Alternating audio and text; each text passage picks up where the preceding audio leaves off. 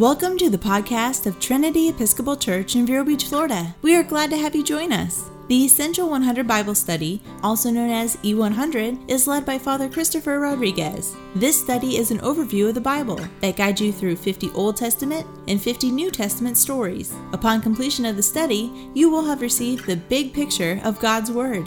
So, unless I got my calendar wrong today, we are in the book of Joshua, correct? So, I'm not sure if that's why Father Chris gave it to me for my own name's sake, but um, was it last week that I told you all my favorite verse in the Bible?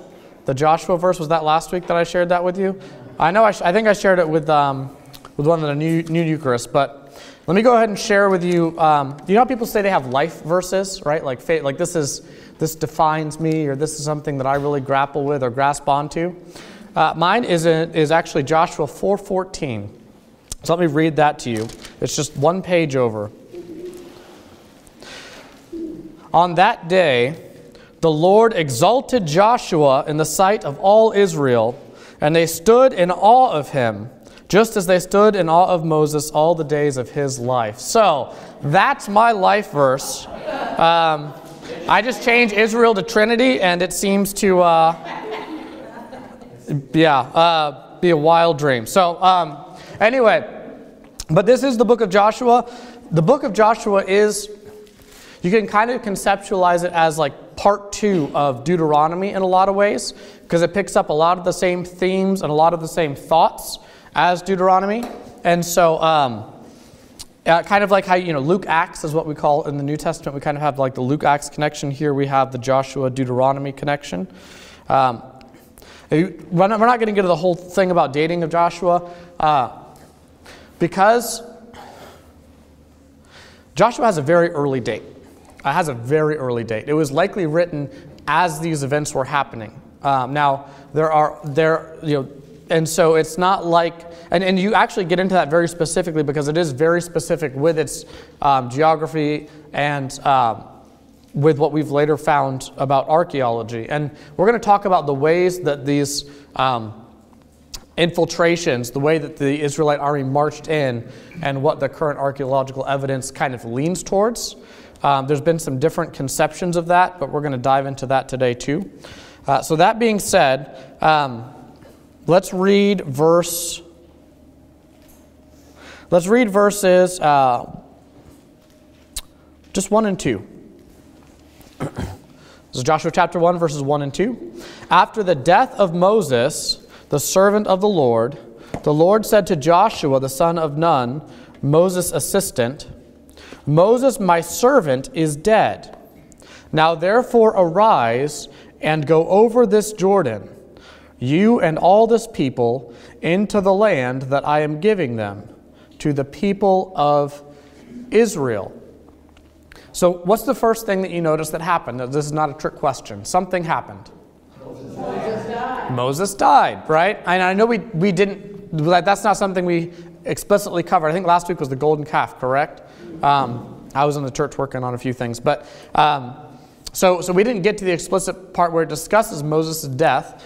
Um, but Moses had a very unique role in leadership in Israel's history. Would you all agree with that? Have you kind of come to see that? I mean, speaking to God, seeing Him pass before Him. I mean, there's a lot. There's, there's a lot of really elevated language about Moses, and we're going to get into his title and how that applies. Um, but Joshua coming along, um, Joshua's no slouch, right? I mean, you'll, fi- you'll find this out uh, as this book progresses, but he's untested, right? At this point in, the, in Scripture, he's untested. We have yet to see what he's made of. Uh, we have a hint that he's a good person, I mean, that he's a strong leader and a good man from him being Moses' aide, and then also from the events that transpired back in Numbers 23, which you all have memorized, right? Go back and catalog. And, um, well, we're going to get into those events in about chapter, I think, 12 of, of or verse 12 of today. Um, so Joshua comes on the scene now, and there's the transition's happening, right, where they're about to cross the Jordan and they're about to go into Canaanite territory as, um, in the Canaanites' mind, as invaders. But and as you'll see in the book of Joshua, the argument is not that they're invaders, it's that they are driving out the squatters of the land God has given them. You see? It's different. um, the land, and I'm, I'm going to talk about all the different themes that we're going to kind of, you know, broad, this is broad strokes, right? And then as Joshua progresses, you'll see these play out. Um, but, uh, you know, one of the things that we're going to get into in a few minutes is that God, God is the one who declared this as, as their land. He said, This is your land, go and take back your land. So they're driving out the squatters that have built up things in the meantime. Um, but the Israelite army does not come through as this enormous conquering wave. Right? Anybody ever see any of those like ancient war movies? Like, um, I don't know, what's, what's like the, the worst possible example I can think of? 300. Um, where it's just like, you know, these tons of people kind of pouring in and swarming an entire valley like locusts and just flattening everything that they see. That's not how the army did warfare in Joshua. Pay attention to that too. Um, there was never this all out frontal offensive attack. It was always uh, by means of ambush. There were always diversionary tactics. And it was always the direct intervention of God. And the, I mean, think of Jericho, right? You all remember the story of Jericho? Um, we'll get into that, I think, at a later date. Um, so again, it wasn't this like, you know, this locust army sweeping across the land and devouring everything. It was, um, they, they didn't have the military might to do that. In fact, and I keep saying we're talking about things in a few minutes, but we are. Um, they did not destroy very many cities. You see, that was one of the arguments from archaeological evidence that said, well, there was a lot of tumult and upheaval at this time. Um, in history, we can see that, but not a lot of the cities were razed. And it's like, well, Joshua doesn't say that a lot of the cities were razed either. You know, the biblical evidence is not the raising of cities. In fact, Deuteronomy is explicit about that in chapter 6, which we're going to talk about in a second. So, I'm I'm going to retire that phrase for now. All right, so a uh, couple things again as we get into this. We're going to look at God's promises in the whole book of Joshua. One is, is the land is a big deal. Like possessing a land, your own land as a people is a big deal. Uh, and this is where things get really tricky. I've noticed that I think the hardest thing for all of us collectively as we approach the Old Testament is how in the world do we put ourselves in their context? Right? You know, like how do we put ourselves in those? Are you are you going to eat tomorrow? Like you're pretty sure you're going to eat? Do you know where you're sleeping tonight? Uh, what are the odds that somebody is going to, you know, um, take you out in your sleep and take your stuff? I mean, is it like 10% chance that you're going to get taken out tonight by somebody or wild animals? What are the odds for you? Anybody? Yeah.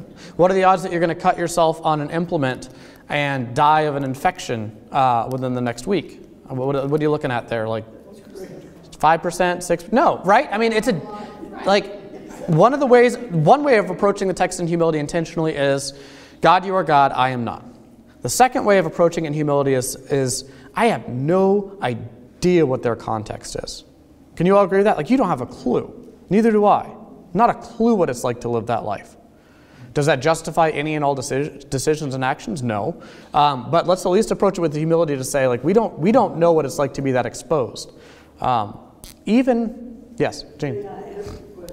Well, yeah, and remember, a, a, part of God's, a part of God's promises, especially in the Old Testament, are contingent upon the obedience of the people.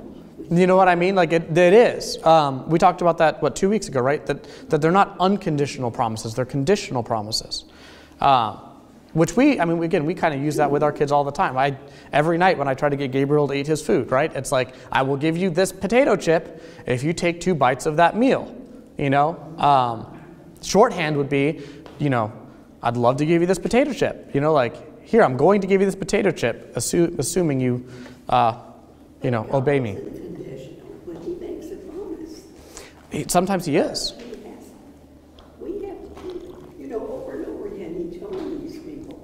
kill everybody, all the mm-hmm. everybody, and they did. Yeah, and, well, and yeah, and God, God does say wipe them out. Now, we're going to get into that in a second too. Um, it's going to kind of go back to reversal, or no, go back, circle back, not reversal, circle back to the conversation about the plagues. But no, God, God, God's promises are actually conditional in the Old Testament, um, and and and then we can talk about the reasons for it, not all of them, but some of them certainly are. And one of the reasons for that likely is because there are promises that God cannot carry out without the obedience of his people. Not because he's not powerful enough to, but like, you know, can you, um, can you change the, you know, if, if you believe in free will, can you change the hearts of your kids? Um, you know, like, can you make the promise that you're going to guarantee how your kids are going to turn out? Right? So, so how do you make how do you how do how do you make unconditional promises with with people that are about you know their um, that require their obedience? It's difficult to do. Um, now, so again, I would actually say God's promises are not all unconditional. Um, I would say that, as I've said before, in the covenants, He fulfills the condition for us.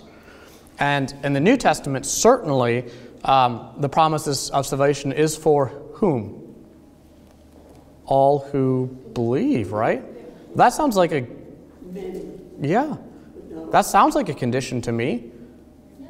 Do you see what I'm saying? Like, like, I, I mean, I, I think that we, and again, I use we uh, very seriously here. I think that we really kind of get into this thing where, you know, we think unconditional whatever is the best, and it's like, well, that's not always true.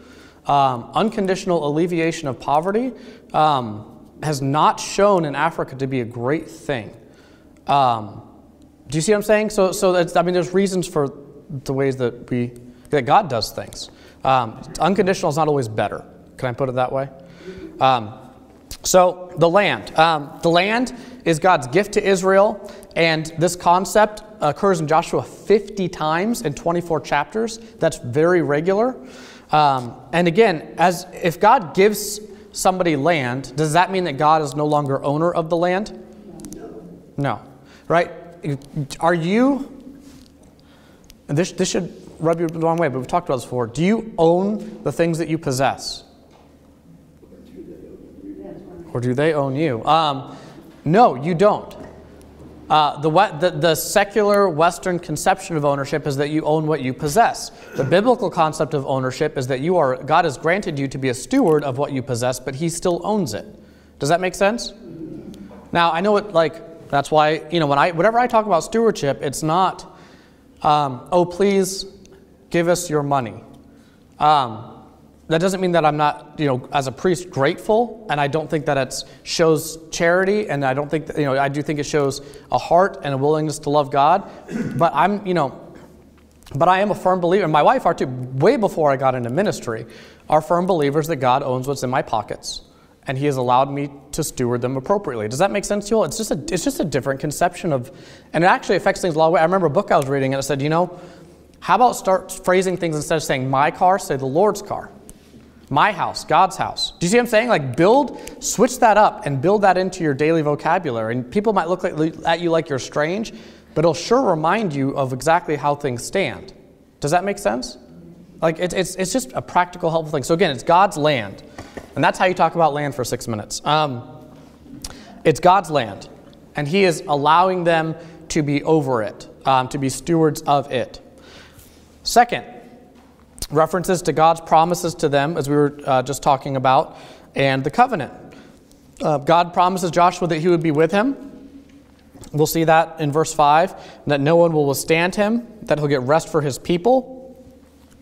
Um, and this is the really cool part. So, you remember we talked about them not just raising all the land, they're not going to destroy it all?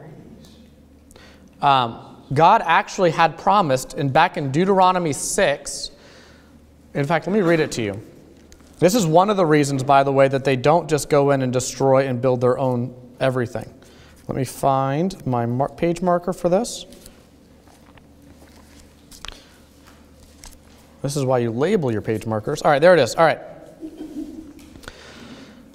This is Deuteronomy 6, verse 10. On if you're using one of these Bibles, it's page 151. And when the Lord your God brings you into the land that he swore to your fathers, which is about to happen, right? Abraham to Isaac and to Jacob to give you with great and good cities that you did not build, and houses full of all good things that you did not fill, and cisterns that you did not dig, and vineyards and olive trees that you did not plant. When you eat and are full, then take care lest you forget the Lord. Um, it is God. Basically, you know, it is God who is doing this for you. Isn't that interesting? So again, it's, it's not just that they came in and um, destroyed all of the physical property that was there. Um, you know, the part of the promise of God was, hey, you're, you're going to go into fully stocked houses and lands. Like that's that's a pretty good promise. Um, so again, that's one of the promises of God. And I also have up their covenant um, because there are two covenant renewals in this book. Um, I mean, we kind of do a covenant renewal, right? Like we're going to have a baptism this Sunday. And we have a, you know, we, we renew our baptismal vows, right? We stand before God and we, you know, we affirm what we have had said as a, as a congregation, right? Um, so it's kind of a neat thing. Uh, we, actually, we got three baptisms. One of, one of them is Asher's, which is really exciting for me. Um, so Again, okay, next one, obedience. Sorry, I'm going to try to move through these so we can get to our text. I was worried about time, now I'm worried for the other reason. Um, obedience, right? In the Old Testament, when there's gross disobedience, there is a withdrawal of the blessings of God. Right? Like I know we're again, I know we're raised on like unconditional affection, unconditional acceptance, unconditional love. That's all right. We'll give it a second. Sorry.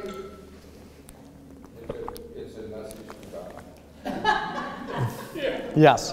So, um, all right, that's all right. So, again, I know we're raised on a steady stream of like, and part of this, I think, I'm trying to trace this exactly, but I, I think part of this comes out of the psychology of like the maybe 50s, but 60s and 70s of unconditional affirmation. You guys hearing me so far? Hear what I'm saying? Where it's, and it's not strictly Rogerian, but, it, but it's kind of like, hey, no matter what you are, think, say, do, everything like that, I'm going to be a non judgmental presence. And I'm just going to listen to you, and then you're going to figure out what you need to do on your own. Does that make sense? You guys, you guys know what I'm talking about? Do anybody know that culture? Um, it has since proven to be somewhat ineffective because a lot of times what happens is people will come in and they'll feel a burden of guilt, and when um, that's not reflected on the face of the person, they, they, they start thinking, well, you're worthless because I feel guilty and you think this is fine.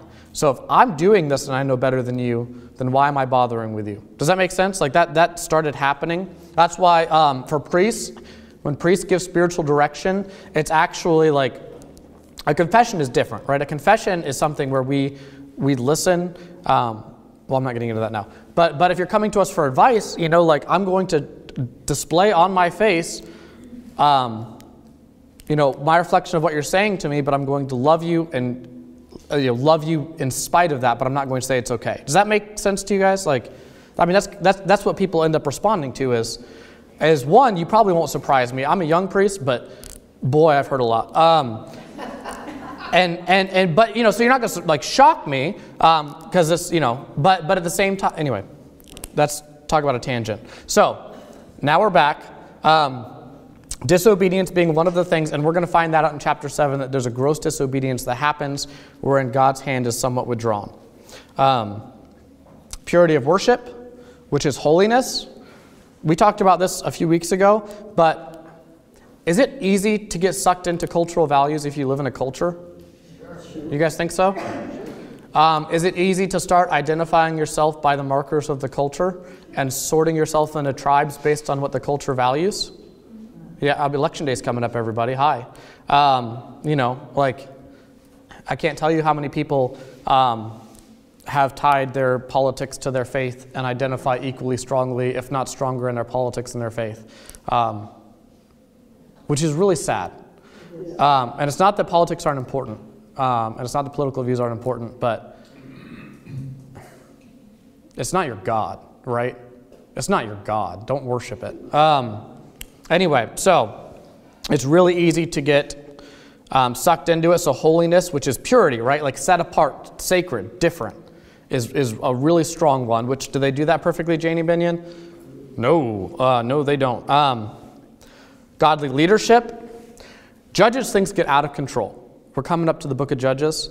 They spiral down, and one of the main things they point to is that there was no godly leadership in place. Um, and so godly leadership's a big part of this. And Josh, the reason I say Joshua is being tested right now is because look at this, or that he's unproven. Joshua is referred to as Moses' assistant. Moses is referred to as servant of the Lord. That is a very rarely used uh, honorary title uh, in the Old Testament. That is like if you if you have been called the servant of the Lord in the Old Testament, you are top dog. Um, I'm going to get into exactly who was in a second, but yeah, so so he's not called that until spoiler alert, the last I think it's the, these are the last or the second last chapter of this book where Joshua has finally kind of earned the title servant of the Lord. Y'all follow me? Like he, he kind of like did it. Not perfectly, but he did it.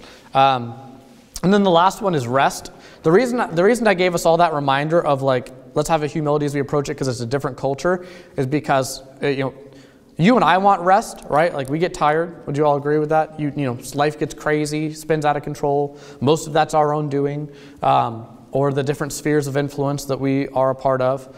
But um, their rest is again of an entirely different. Their lack of rest is of an entirely different sort. Like we're not typically fearing for our lives, um, day to day, minute to minute, right?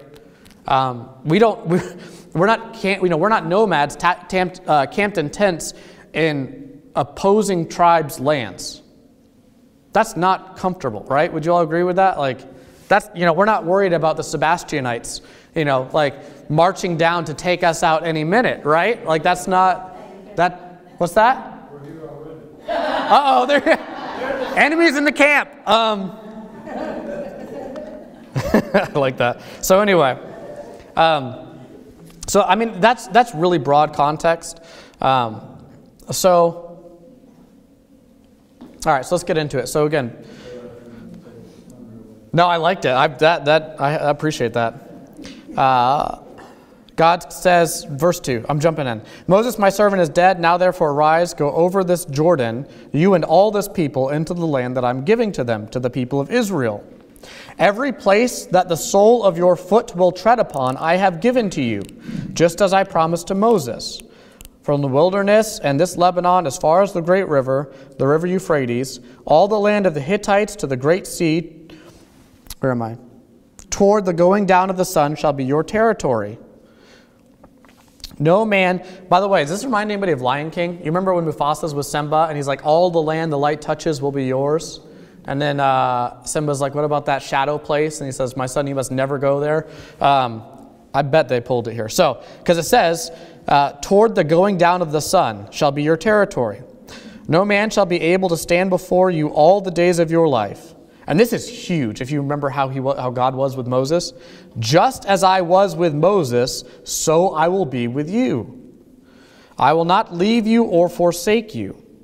Be strong and courageous, for you shall cause this people to inherit the land that I swore to their fathers to give them. Only be strong and very courageous, being careful to do according to the law to all the law that Moses my servant commanded you. Do not turn from it to the right hand or to the left, that you may have good success wherever you go. This book of the law shall not depart from your mouth, but you shall meditate on it day and night, so that you may be careful to do according to all that is written in it. For then you will, you will make your way prosperous, and then you will have good success. Have I not commanded you? Be strong and courageous. Do not be frightened, and do not be dismayed, for the Lord your God is with you wherever you go. Um, yeah, there's a, I mean, it's a, we're going to talk about, again, if we can get to it, because that's specifically in verse 18. Um, what's that? Oh, good. You're all supposed to do your homework. Um, but yeah, but anyway, yeah, I mean, there's a, there's a lot of transitions happening. You all remember why Moses isn't going into the promised land? Do you all remember this from like, I know we didn't cover it in E100, um, but maybe in Sunday school or something. Um, I'm, I'm serious about that. Um, so Moses, right, got frustrated and, and struck a rock, presumably out of anger. Um, and God was like, well, you blew it, basically. Like, you don't get to see the promised land. Um, and because of the Israelites complaining, right, like that whole generation, um, that's why the 40 year wandering around the desert. Partially that, um, partially to form them into a people of God that went from being having a slave mentality to a conqueror's mentality, which, as you all probably know, is very different, right? If you're if you if you are continually beat up and feel powerless, that's a hard thing to break mentally. You guys know that, right? Like that's that's the real that's the real problem. I mentioned poverty before. That's the real problem of poverty is um, is people.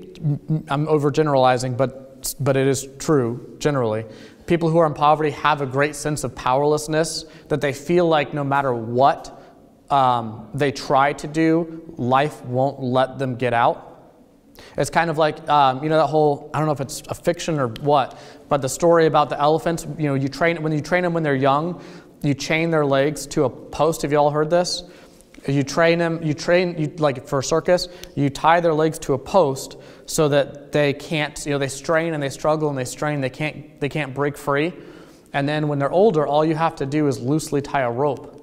And even though they have so much power and strength to snap that, they've been so conditioned that they're powerless that they, that they imagine they can't break free. Y'all hear what I'm saying? Uh, I don't know if that's true, by the way, but that's a story I was told in a sermon like 15 years ago, and I pay attention. So, um, I'm just kidding. But anyway, the, anyway, my point in saying that is because that's how people in poverty typically feel, is they might have opportunities right in front of them and just not you know, and kind of have a, well, so, something's going to happen mentality, like, I cannot do this. And so God has to break this people who were, I mean, you know, horrible physical, violent slavery is poverty. Would you all agree? Mm-hmm. Yeah. Um, so, anyway, breaking them of that and, and getting them here. Yes? In the 40 years. Yeah. None of them had been slaves. And um, I, yeah. And even the older generation that they were being formed to, um, which was then able to be passed down to their kids as well. So, yeah, yes, yes, and. Um, now, a couple people like were not condemned that way. Um, I'm gonna I'm gonna go ahead and. No, we'll go back to number 23 in a second. Anyway, I, I need to get through this first little bit. So, servant of the Lord. Back to the title. Servant of the Lord, and if you take notes, you can write these names down because these are the only people who were given that designation. Abraham, y'all remember him?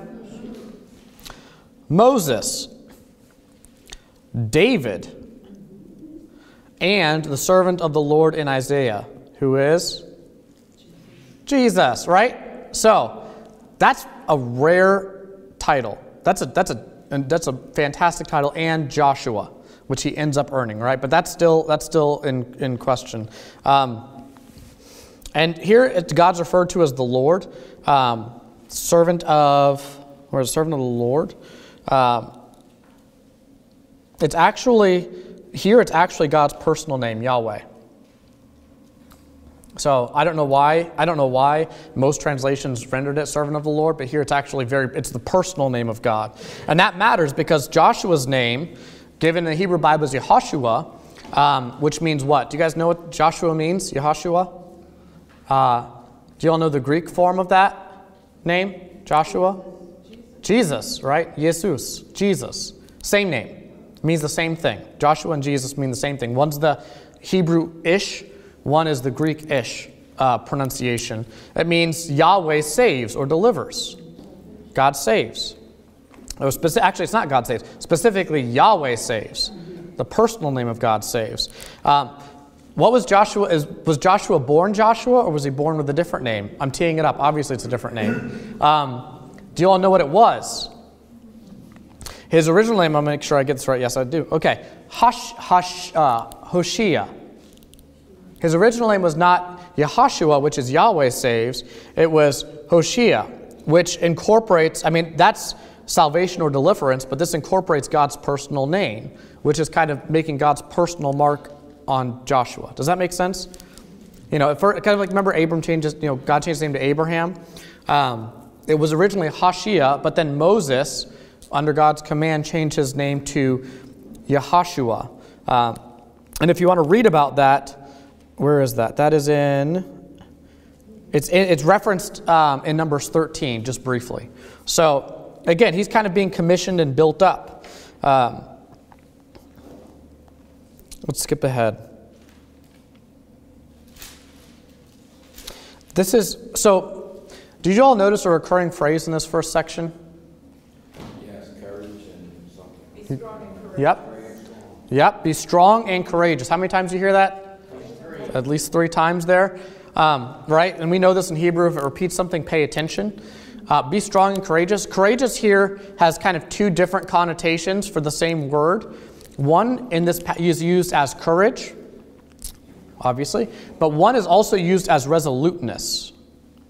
And we in English typically separate, you know, those have like we those have very different meanings to us. But if you think about it, Joshua is coming to a place of where they had once been and were rebuffed out of fear, and they're coming back, so he needs courage. Y'all follow me so far? Like he needs courage. And he needs resoluteness because you'll notice human beings are fickle, right? And they can come to God with sincere, sincere hearts of worship and desire to follow after him on Sunday. And then Sunday night, you know, have compl- right? Has that ever happened to any of you, or am I just the only one that misses the mark sometimes? Um, so resoluteness is also what, what's being called for, and it, it goes back and forth. Uh, and this is also, by the way, the exact same exhortation that God gave to Moses, thereby drawing another bridge. That was in Deuteronomy 31. Um, and, and you imagine this. So when you're thinking about conquering the land, and I know we skipped numbers, uh, E100 had mercy on your souls. Um, but in Numbers chapter 20, in Numbers um, chapter 23, I believe, something really significant happened. Let me see if that's what it was. No, it was 32. I'm good at numbers, everybody. Um, I'm stalling actually because that I had the nope. 13. I'm, I'm, I'm, I'm doing Bible drills. This is sword drills, you know, where I just call out numbers. You guys have to flip to them as quickly as possible. So, uh, just keeping you on your toes here. Golly, 13, 23, 32. Totally different, turns out. No, 13. I, I promise you, I'm open to 13, no more tricks. Halloween's over. That was last night. In Numbers 13, in Numbers 13, the spies were sent into uh, the land of Canaan to check out the land. This was a long time ago. Do you guys follow me so far? I know I'm a little like all over the place when it comes to timelines, but I'm going to bring it in right now. Um, in Numbers chapter 13, spies were sent into Canaan to go see, you know, if, they, if it was conquerable, right? Like, can we go in there and take this land and conquer it? And if you guys remember what happened, the spies went in and they saw what they considered were enormous people, terrifying people. Um, the sons of Anak, who were considered unbeatable in those days. Um, who, who were, they called them giants. They said, We're but grasshoppers compared to them. Oh, let's go ahead and skip to verse 32. So they brought to the people of Israel a bad report of the land that they had spied out, saying, The land through which we have gone to spy, though which we have gone to spy, through which we have gone to spy it out, is a land that devours its inhabitants, and all the people that we saw in it are of great height. And there we saw the Nephilim. Don't ask me about the Nephilim today. Uh, the sons of Anak, who come from the Nephilim, and we seemed ourselves like grasshoppers and so we seemed to them. Then all the congregation raised a loud cry, and the people wept that night. And they all grumbled against Moses. And yet again, they, you know, why not leave us in Egypt? Um, but, get, but two people, two of the spies, said, No, we can take this land, we can conquer it. One of them was Caleb, one of them was Joshua. Way long time ago, when he was much younger. Those two went out, and they spied out the land. And everybody else said, they're huge. We're, we're like ants compared to them. They devour each other. It's going to be a bloodbath. Yes, God promised us this land, but we just can't do it. We're not going to make it in there. Um, and Joshua says, no, no, God, like if, yes, they're huge and sure, they're big, but if God, you know, if God has us, then who cares? Right? Like if, if this is God's battle, then we'll be fine. Um, and so when this whole be strong and courageous thing, it's not just, hey, you have a new leader, hey, you're going to a new land, but also, hey, these are the people that you all tucked your tails and ran from before, but now it's, it's game time. Y'all follow me so far? Like that, that, that threefold be strong and courageous? Like it, it's time to go do this. Um, so, well, do y'all have any questions before I dive into the next section so far? Any thoughts, like as you read this section, or questions? All right, I'm gonna. You're about to. I hope. So we have um, verse seven. Only be strong and very courageous, being careful to do according to the law, all the law that my Moses that Moses my servant commanded you.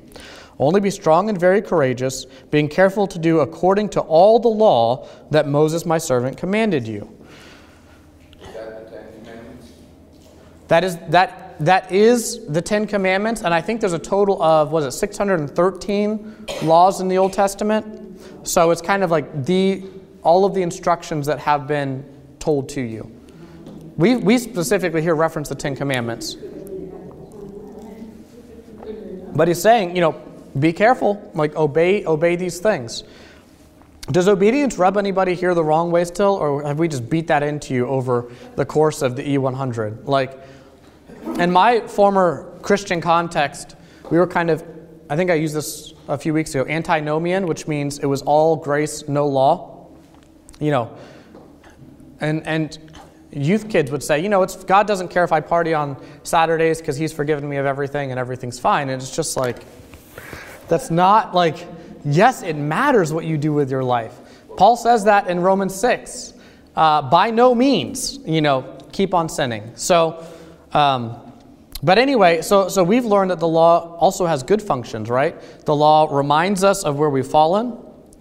The law still, and I'm talking not just like Old Testament, I'm talking just law in general, like God's commands as set forth that were re upped in the New Testament and written on our hearts, those laws are good guide. Would you say that those are good guideposts for how you should conduct your life? Would we all kind of agree with that? Yeah, they are. I mean, yeah. Well, I mean, otherwise, what are we preaching about every Sunday, right? Like, you know, it's it's God has died for you, and be grateful and thankful, and He'll take care of you. Oh, by the way, live it out, you know, in accordance with what you believe, or as Paul would say, live a life worthy of the calling that you have received. Think about that one for a second. Um, so again, the law is a good thing. It shapes them and guides them. And apparently, you all come from a different context than I do, and that's a good thing. So law does not is not abrasive to any of you. Um, all right, let's continue on. Verse 10. And Joshua commanded the officers of the people, pass through the midst of the camp and command the people, prepare your provisions, for within three days you are to pass over this Jordan to go in to take possession of the land that the Lord your God is giving you to possess.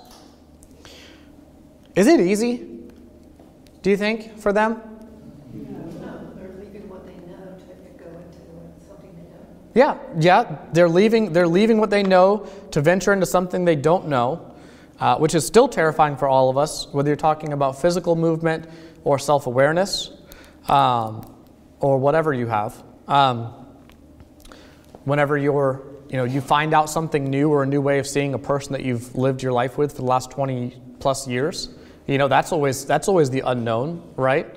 Um, so, but it's also difficult. It, it's also difficult for them. Like this road that God is calling them to is not easy. Do you see what I'm saying? Like it sounds easy here. Like just go up into the land of Canaan and possess it, and you know. And it's just like no, God didn't promise it would be easy. He promised that it was possible through Him, right? Do you all hear what I'm saying? When I say like. I think a lot of people, when we talk about the Christian life, they either um, overpromise and underdeliver, or underpromise, um, but they don't overdeliver. Um, so, like, right? It's it's like you know, Christ, your Christian life is not easy. It's not easy to strive to be holy and faithful, right? That's not easy, um, but it's worthwhile and it's meaningful and it's purposeful. Um, the narrow way is very difficult but God has still called you to it. Right, so, and put this in your back pocket for whenever I preach or whenever Father, Father Chris preaches. Um, when we give moral exhortations based on what Jesus has commanded us to do and found through the writings of Paul, we are not presuming that it's easy. Right? Would you guys, would you, you all hear me when I say that? Like, it's not like suffering, right? Like, big deal. You'll get through it. God's got, like, that's, we don't, that's not been our lived experience right? Um, we know that's not true, but that doesn't mean that we don't point to something to strive for, right? I mean, that sounds like a really like a no duh thing, but you would be surprised how many people rebuff things by saying, well, it's not that easy. And it's kind of like, I know. I'm like, I'm on step two of 268 with this particular issue, right? Like, And if I reach step three before I die, praise the Lord. So, all right, verse 12. And to the Reubenites, the Gadites, and the half tribe of Manasseh, Joshua said, Remember the word that Moses, the servant of the Lord, commanded you, saying, The Lord your God is providing you a place of rest and will give you this land. Your wives, your little ones, and your livestock shall remain in the land that Moses gave you beyond the Jordan. But all the men of valor among you shall pass over armed before your brothers and shall help them until the Lord gives rest to your brothers as he has to you, and they also take possession of the land that the Lord your God is giving them. Then you shall return to the land of your possession and shall possess it, the land that Moses, the servant of the Lord, gave you beyond the Jordan towards the sunrise. And they answered Joshua. Well, we'll get into that in a second. What's, what's happening here? They're Splitting the troops. They're splitting the. Yeah, well, the troops were split, yes. Um, Somebody, somebody came in with a really good question about that earlier. Um, like, why, why are those two or three tribes, right? The half tribe Manasseh, why are those three tribes staying on one side of the Jordan while everyone else crosses over? God granted it to them. So, uh, if you did not comb through the book of Numbers, um, I'm assuming all of you did, so this is a reminder. So you're saying that not everybody's going over the Jordan? Staying because that's the land that God gave? Yes. Now here's now here's here's where this comes from. Numbers 32. You can read the chapter. Uh, I'm not going to read the whole thing now because I have eight minutes, and I I really want to talk about punishment because so uh, because I'm just that way. No, because it's really interesting. Um, yeah, in Numbers 32. Uh, the people, it says, well, I'll just read a couple verses. Now, the people of Reuben and the people of Gad had a very great number of livestock. And they saw the land of Jazer and the land of Gilead, and behold, the place was a place for livestock. So basically, they went and they asked Moses, like, if we have found favor in your sight, can we have this land for our possession and not Canaan? Like, this is, this is good. We're happy here. Let us stay here. And Moses said to them, Shall your brothers go to war while you stay here? You know, like we have to conquer that. This is just already here. Like you guys just gonna try to tap out because that's not a good. That's not a good thing. But what they said is, no, we'll send our fighting men with you, and we'll help you conquer that whole land with all of our brothers. But just let us stay on this side of the Jordan River. That's what. That's so. That's that's what's happening here. Um, it's not that they didn't, you know, somehow they weren't worthy enough to enter the land of promise. They just said, "We like this God. Can we take this instead of the land you've given us?" Ends up being a huge mistake. Why do you think? Why do you think that is? Because they sent them to the land of honey and bees Land overflowing milk and honey. Yeah, yes. And again, think tribal warfare. You know, if you are, um, the Jordan acted as somewhat of a natural barrier of protection. If you're on the wrong side of the river and you are separated from the bulk of your uh, brethren and people come a knocking, you're in a lot of trouble. Well, that happened to them, actually. It was, it, this ended up being a very, a very poor decision for them and had disastrous consequences, but it was something that they requested and God allowed it. Um, I'm sure. they're not trusting in God if they're not coming. Yeah, either they're yeah, either they're not trusting that. Well, that's that's it, right? It's this is good enough, so I'm happy here. When God said no, there's better. Just keep going. And you know, and, but we all do that sometimes, right? I mean, we do. We say, you know what? May, I mean, maybe we do. God, you're calling me to something very hard. I'm very happy here. Just, you know, can I stay here? Um, and and it and it's not. You know, sometimes when God gives you what you ask for, it's not a good thing right? It's not a good thing. Uh, you, you, you rarely know exactly what you want. Um, and if you do, you don't always know why you want it. And even if you know why you want it, it's not, you don't, you're not always sure that it's good for you. And I don't mean you, I mean we. I know I'm using, I mean, it, and you can point back to episodes of your life where I can prove that. They spend 40 years wandering around, and then when they get this close, some of them go, nah, we don't want it. You know, I mean, just Yeah, it, it, it does, but but I bet if you I bet if you I bet if you thought on it tonight, you could think of plenty of examples where people have done that, where you make it, you know, you go you go so far and then you're like, yeah, this is good. I mean, I've done that. I used to run. What do you think my running was? it was like uh, you know, you're looking at like the one, you know, the next street over or, or the, the shortcut home, and it's just kind of like, well, I'm good. You know, I mean, I've, I've, I've lived that life. Um, you know, I'm going to choose to believe that because I like the sound of it. Running's not good for you. Yeah. Is, uh, is change is difficult for all of us, and they had seen a place that was better than the wilderness. You know, and it was easy, and they were already there. Sure, and they had all the livestock. I mean, it said, you know, they had huge, li- you know, driving huge livestock and, and, you know, either mountainous terrain or desert terrain. Like, that's tough. Yeah, but it's easy to be critical looking back Totally. after they got in trouble. Yeah. You know. Yeah, very few people, very few people love change. Um, yeah, absolutely. All right, so let's do the last two verses. And because we started 10 minutes late, I'm not going to leave you, take 10 minutes longer, but I'm going to try to go quick. All right, verse 16. And they answered Joshua, All that you have commanded us, we will do, and wherever you send us, we will go.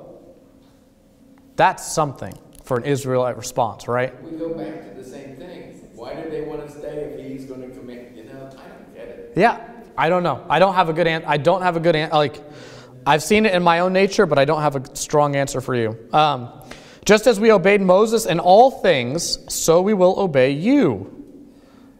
Boy, do you see the importance of godly leadership in that kind of in that kind of um, uh, support of a of a leader? That's some.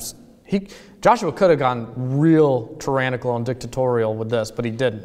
Um, only may the Lord your God be with you as he was with Moses.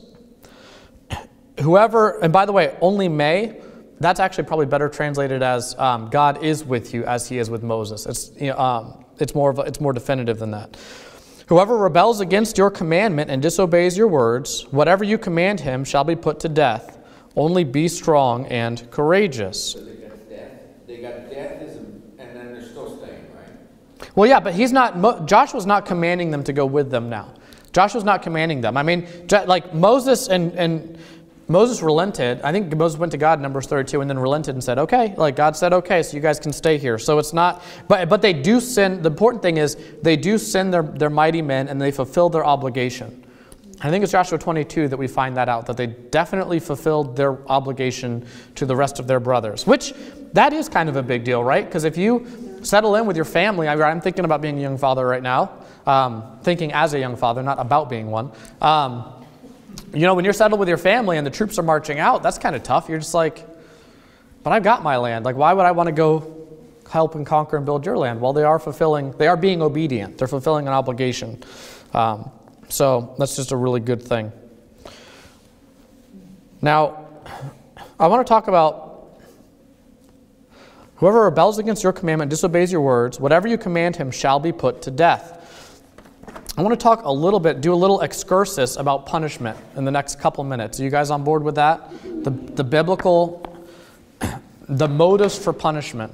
Um, because, specifically because as we hear about, I mean, you remember the, our conversation about the plagues and how difficult that is for some people, understandably, to say, well, that seems rather harsh.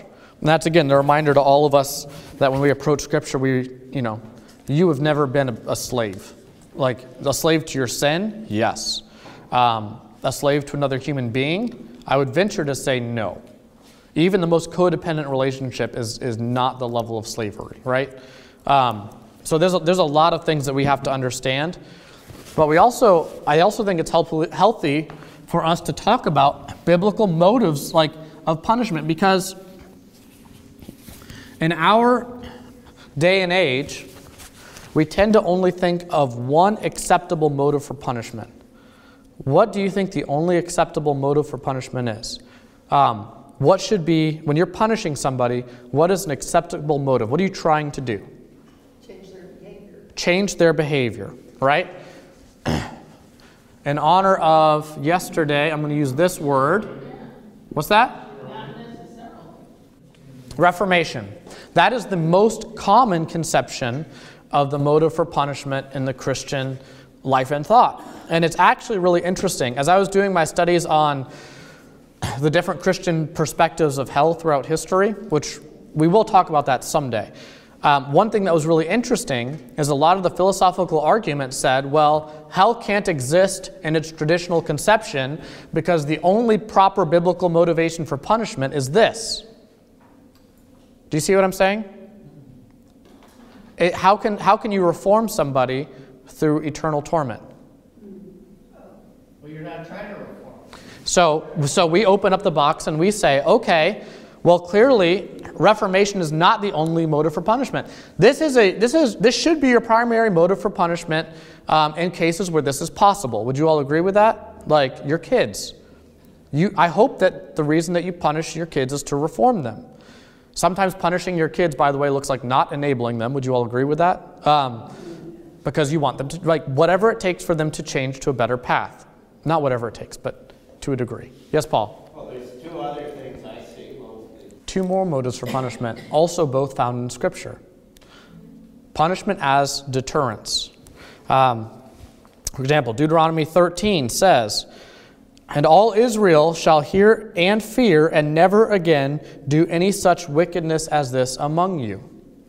Um, sometimes God uses punishment as a way to deter other people from engaging in that behavior.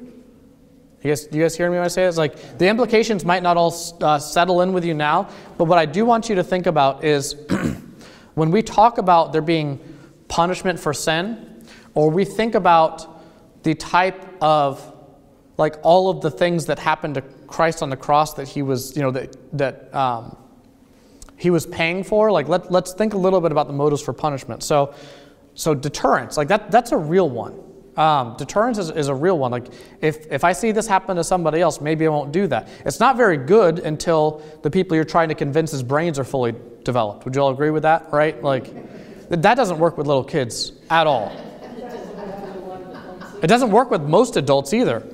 No, it, truly, it doesn't. It does not work with most adults either. Although, statistically, um, Men, men who are, as you know, are, statistically way more uh, inclined to violent behavior, surprise, um, they also, that drops off dramatically after I think it's 28.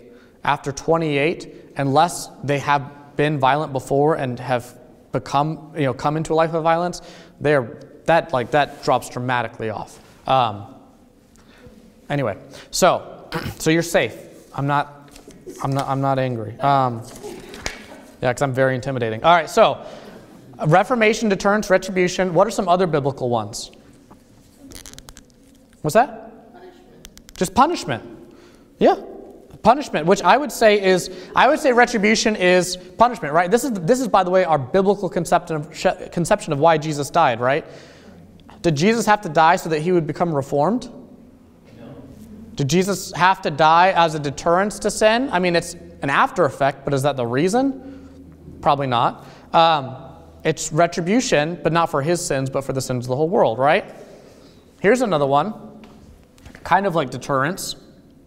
So that whoever is punished cannot continue to harm people around them, right? Like that's a that's a valid reason for punishment.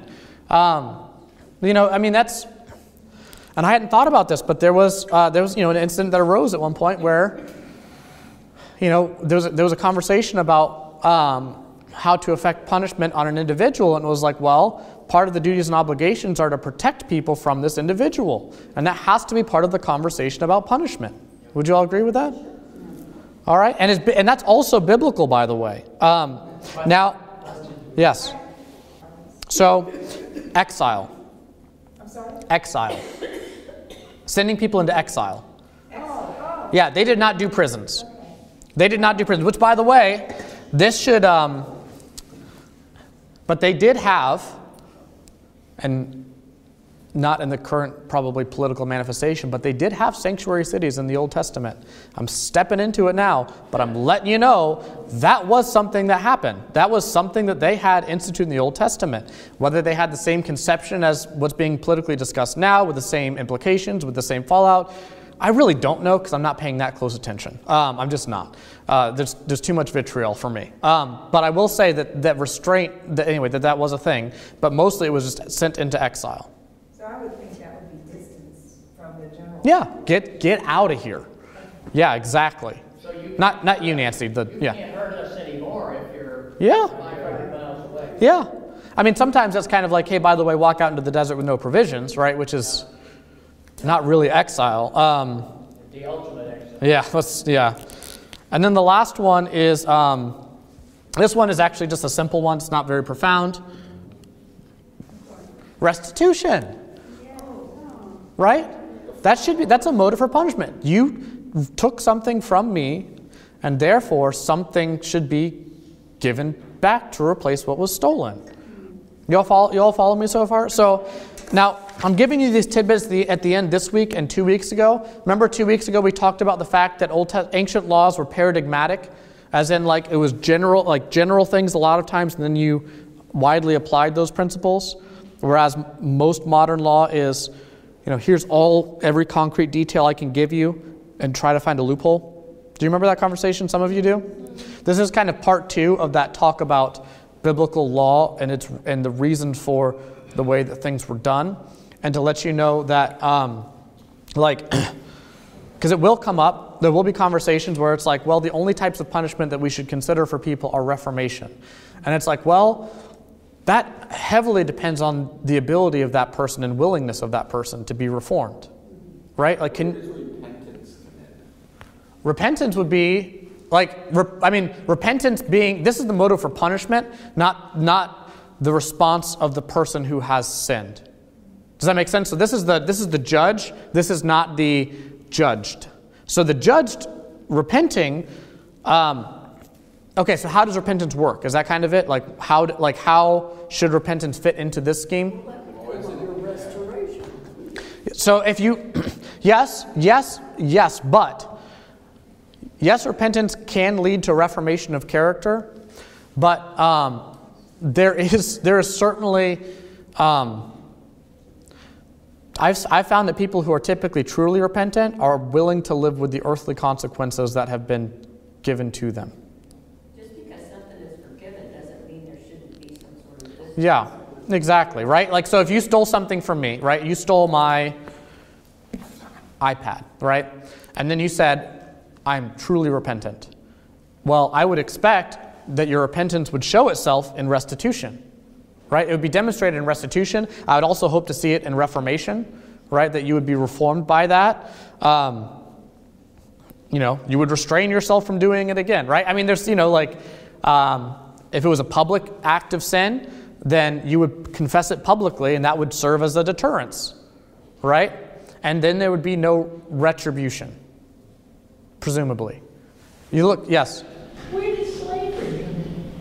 Well, that's restitution. Most of these people were in slavery because they, they had debts that they couldn't pay off. Um, I'm talking about conquering people and enslaving them, that, that maybe they didn't do anything but be from a different tribe. What, where does that fit in? We're going to talk about, I'm not doing that today because I'm 10 minutes over. We will talk about the Old Testament conceptions of slavery and um, Old Testament explicit justifications and not, and, um, and, and, and by the way, justifications, I'm not using that as in God, God derived justification, but I'm using that as justifications on a broad scale at another time. Um, now, there was, um, there was a conception of slavery in which you could not pay back what you owed and you worked it off, there is that conception of slavery as well, um, which was, you know, I mean, we still do that in movies with dishwashers, right? If you try to skip out on a meal, you wash dishes. That's, you pay for your meal, right? I mean, that's, that's what that is. But there's another conception we'll talk about another time, but not with negative 10 minutes. Yes, Paul? Just one quick one. Let's say I took your iPad and then I do all of these things and I, you know, go to the Apple store and buy you a brand new iPad that still doesn't totally make it right. Because, you know, I took your iPad and you went through the trauma of that. It, it doesn't make it right. No, yeah, right. Like, like you can't, Father Chris spoke about that. I can't take back the fact that I your iPad. Yeah, I mean, you'll, you can't, right? If you sin, you cannot fully make up for the sin. Like ever. You just, you can't. I mean, That's where Jesus comes in. He makes Yeah, even yeah, that's actually a really good point. Jesus even fills the gaps of areas in which we have repented of our sin, but the effects of that still linger. That's pretty cool thing to think about. That's what we're going to end on. Let's pray.